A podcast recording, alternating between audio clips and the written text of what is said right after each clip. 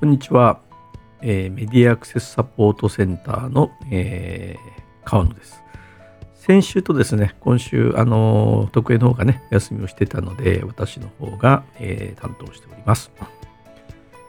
急にね、なんか寒くなって、服をですね、今日も外出するのに、あの半袖にしようか、長袖にしようかなんてね、迷う季節になったと思います。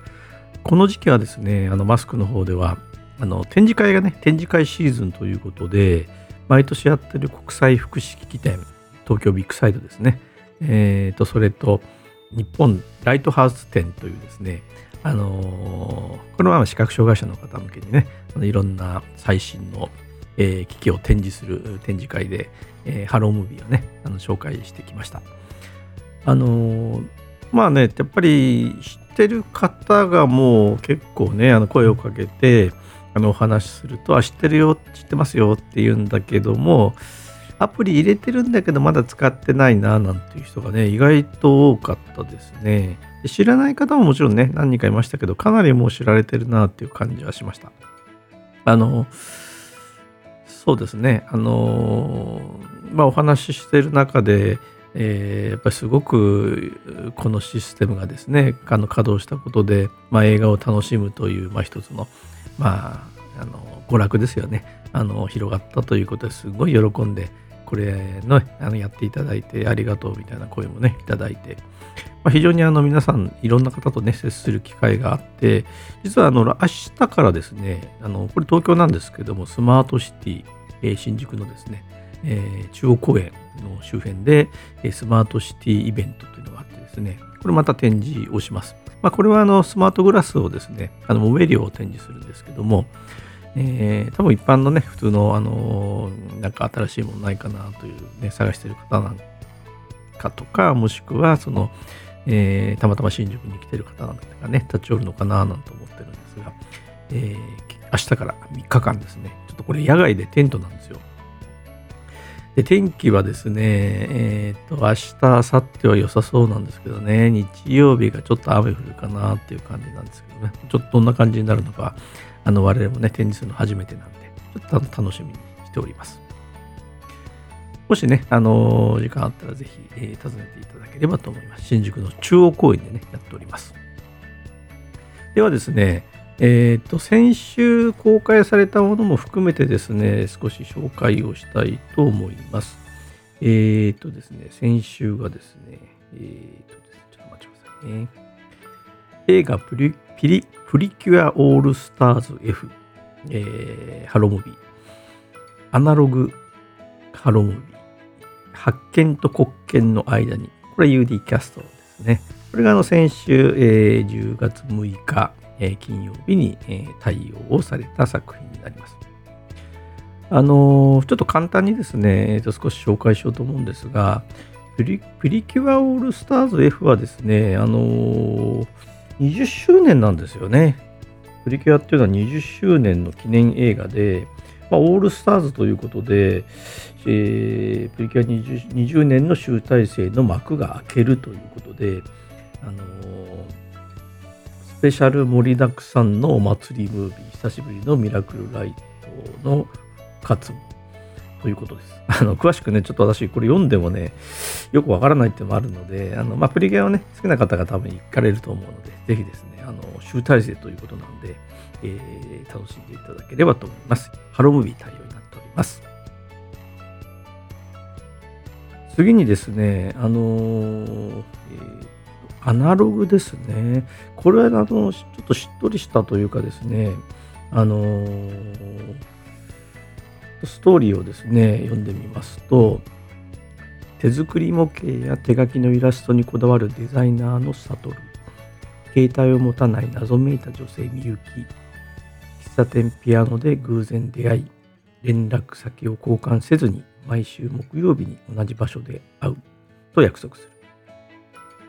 二人で積み重ねるかけがえのない時間、サトルはみゆきの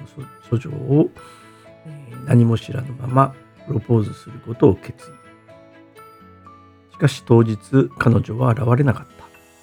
その翌週も翌月も。なぜみゆきは突然姿を消したのか。彼女が隠していた過去、そして秘められた思いとは。2人だけの特別な木曜日は再び訪れるのか大切な人に会えるその喜びを改めて知った今だからこそ愛の原点を描いたラブストーリー愛する人を思い続ける心に涙涙するこの秋一番の感動作ということです。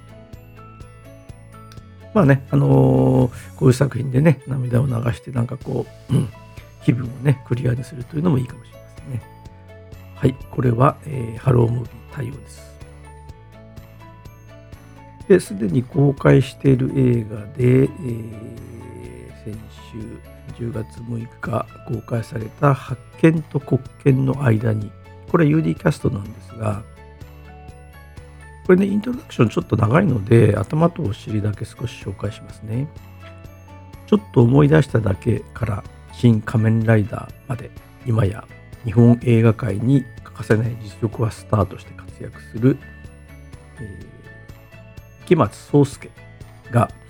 一人二役で二人のジャズピアニストに扮した奇想天外なエンターテインメントが完成した。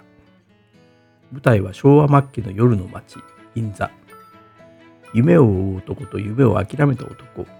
音楽好きのヤクザの会長と出所したばかりの謎の男。アメリカ人の歌姫やベテランのバンマスらが入り乱れ現実と幻想の間を駆け抜ける、え競争の一夜が繰り広げられる。発見と国権の間はブルージャイアントなどで再脚光を浴びるジャズを扱った音楽映画であり昭和レトロな空気をまとったファンタジーでありスリラーでありコメディでありそして名曲「ゴッドファーザー愛のテーマがつなぐ映画愛の映画である。ノンシャラントにという、セリフが劇中に何度も登場するが平たく言えば何でもありで凝り固まらなくていいノンジャンルの魅力が本作に集まっています。まるでジャズセッションのように自由で、えー、奔放な異色の、えー、冒険談を堪能していただきたい。ということですね。ちょっと予告編見たんですけどねいきなりそのえー、ゴッドファーザーの愛のテーマがね、なってから、まあ、そこからこう繰り広げられるようななんか、えー、感じのね、映画で。なんかちょっとですね、これはあの、どっちかっていうと、なんだろうね、あの、まあ、コメディっぽくもあってですね、すごくこの、楽しめるんじゃないかなと思います。これは、えー、UD キャスト対応になります。えーと、以上がですね、3タイトル、えー、が、えー、先週公開の映画でした。今週はですね、大雪海のカイナ、星の賢者、それと春画先生ですね。これがあの13日金曜日から、え公開対応になります。先にですね、ちょっと春画先生の方をご紹介します。江戸文化の裏の花である笑い絵とも言われた春画の奥深い魅力を真面目に解く変わり者の春画研究者としっかり者の弟子という指定コンビが繰り広げる春画愛をコミカルに描く本作。主演に内野聖陽。ヒロインに北かな。共演に榎本佑。白川和子足立由美を迎え月光のささやき害虫などの先鋭的な作品で映画ファンをうならせてきた名将塩田明彦が監督脚本を手掛ける。春画は江戸幕府から禁止された禁制品で表に出ないものだったからこそ自由な創作が可能となりとどまることを知らぬ芸術の域に達して庶民から大名までを虜にした江戸時代の真のエンターテインメントだった。これまでその取り扱いは日本映画でもタブーとされ正規部分の描写は営林審査でぼかし加工が必要だった。しかし本作は営林審査で区分 R15 プラスですね。として指定を受け商業映画として全国公開される映画作品としては日本映画史上初無修正での浮世絵春画描写が実現した。その自由な精神を現代に映画として表現することで目指して制作された春画先生。好きなものにのめり込んでいくおかしなものたちを描く異色の偏愛コメディが誕生した。これコメディなんですよね。あのー、まあ、予告編をね、あの見ましたけども、え、なんかね、ちょっと不思議な感じのね、あのコメディ、えー、ですね。まあ、春画はね、あのー、まあ、そのものを見たことはないですけどね、なんかそういうものがあるなというのはね、なんとなく知ってるんですが、えー、ここにね、ご注意って書いてあって、無修正の浮世絵春画が登場しますこと。ご留意の上ご鑑賞ください。と、イントロダクションにね、書いております。はい、えー、春画先生は、えー、13日金曜日、えー、公開です。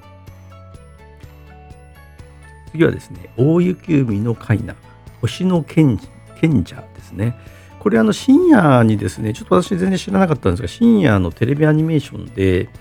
えー、その続きとして劇場版が公開されるということですね。あのちょっとこの辺はですね、実際あの制作をされた、音声ガイドを制作をされた、えー、音声ガイドットのですね、鳥居さんにちょっとえー、得意の方がインタビューしているものがありますので、ちょっと聞いてみてください。大雪海のカイナというアニメーションが、はい。えー、来週だったかな、はい、えー、13日から公開になります。はい。えー、これがですね、すごいアニメなんですけれども、何がすごいっていうと、もう、もうスケールの大きなお話で、で、もう世界中がこう、雪の海に覆われた世界とかね、そこにその空の雲の上まで伸びている巨大な木が何本も生えていて、で、その木の枝がこう、入ったところの枝と枝の間に薄い膜で空を覆って天幕ってのができる。うん。で、それで星全体を覆っちゃってるんだよね。そういう星に住んでいる人々なの。うんで、人が住んでいる場所は、その木の上にほんのわずかの、数人のその村人たちで生き延びてる。で、そこには若い男の子一人、カイナっていう青年がしかいなくって、うん、あとはもうじじばばばっかりなのね。はい。うん、うん。でも、その、彼は、その、雪、その、天幕の上を歩くのが好きで、はい。で、歩いていくと足元に雲があって、で、うーんと彼方になんか、すごく光るなんか青く光る不思議な木があるのを見つける。はい。うん。というところで物語が始まる。物語が始まるんだけども、はい。そこから始まる物語は実はテレビアニメなんですよ。ここ、ここの設定は、そう。はい。テレビアニメで今年の1月から4月、3月までに放送されたのが、こっからの出だしなの。おー、なるほど。うん、そう。で、テレビアニメの方は、物語、お話のだから、長いお話の前半部分がテレビアニメでもうすでに放送される。はい。うん。で、今回映画になるのは、残るお話の後半部分。おお。うん。これは、じゃあ映画だけ見てもわからないんですか？えっ、ー、とね、映画を見てれば、まあ、それなりにわかるんだけれども、うん。ただ、あの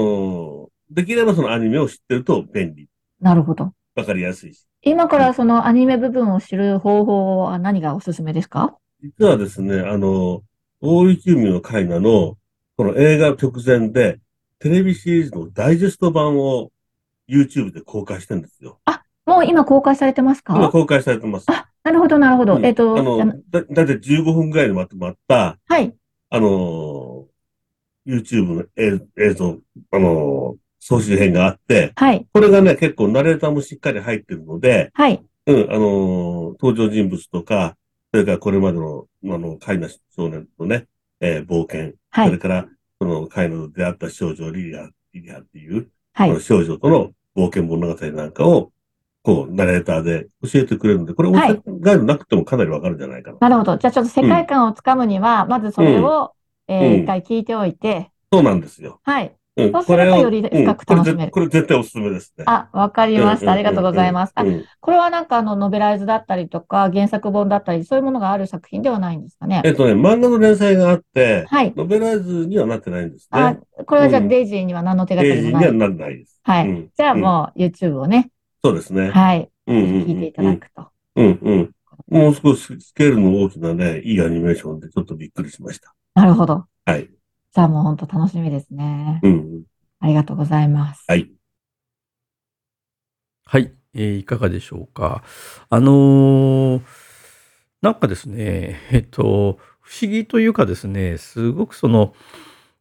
よくこんなことを考えたなっていうですね、なんて言うんだろう、あのー、ものすごくこう、スケールの大きな、えー、ストーリーでですね、あのー、まあ、先ほどね、鳥居さんが言ってたように、えー、15分間のですね、テレビアニメーションの総集,、まあ、総集編というかですね、まあ、ちゃんと語りも入って割と分かりやすいものがあるので、まあ、やっぱり映画館に行く前にね、あのー、まあ、劇場公開映画なんで、それだけ見てももちろん完結するような作りになってるんでしょうけど、多分それまでのね、ストーリーも頭に入れてた方が、まあ、絶対いいと思いますんで、YouTube で、あのー、検索すると、あの、出てきますので、えー、総集編、テレビアニメーションの総集編のね、15分間を、えー、一回見て、聞いてからですね、あの映画館に行った方がいいかなと思います。はい、以上ですね。あの2作品が、えー、13日金曜日から、えー、いずれもハロームービーで、えー、対応しております。で、この先ですね、あのー、ちょっとあの読み上げますと、キリエの歌。これはですね、13日金曜日から公開はされるんですが、えー、と対応がですね、20日の金曜日になります。これハロームービーですね。でお前の罪を自白しろ。これはですね、10月20日、えー、金曜日、劇場公開と同時に、えー、対応をします。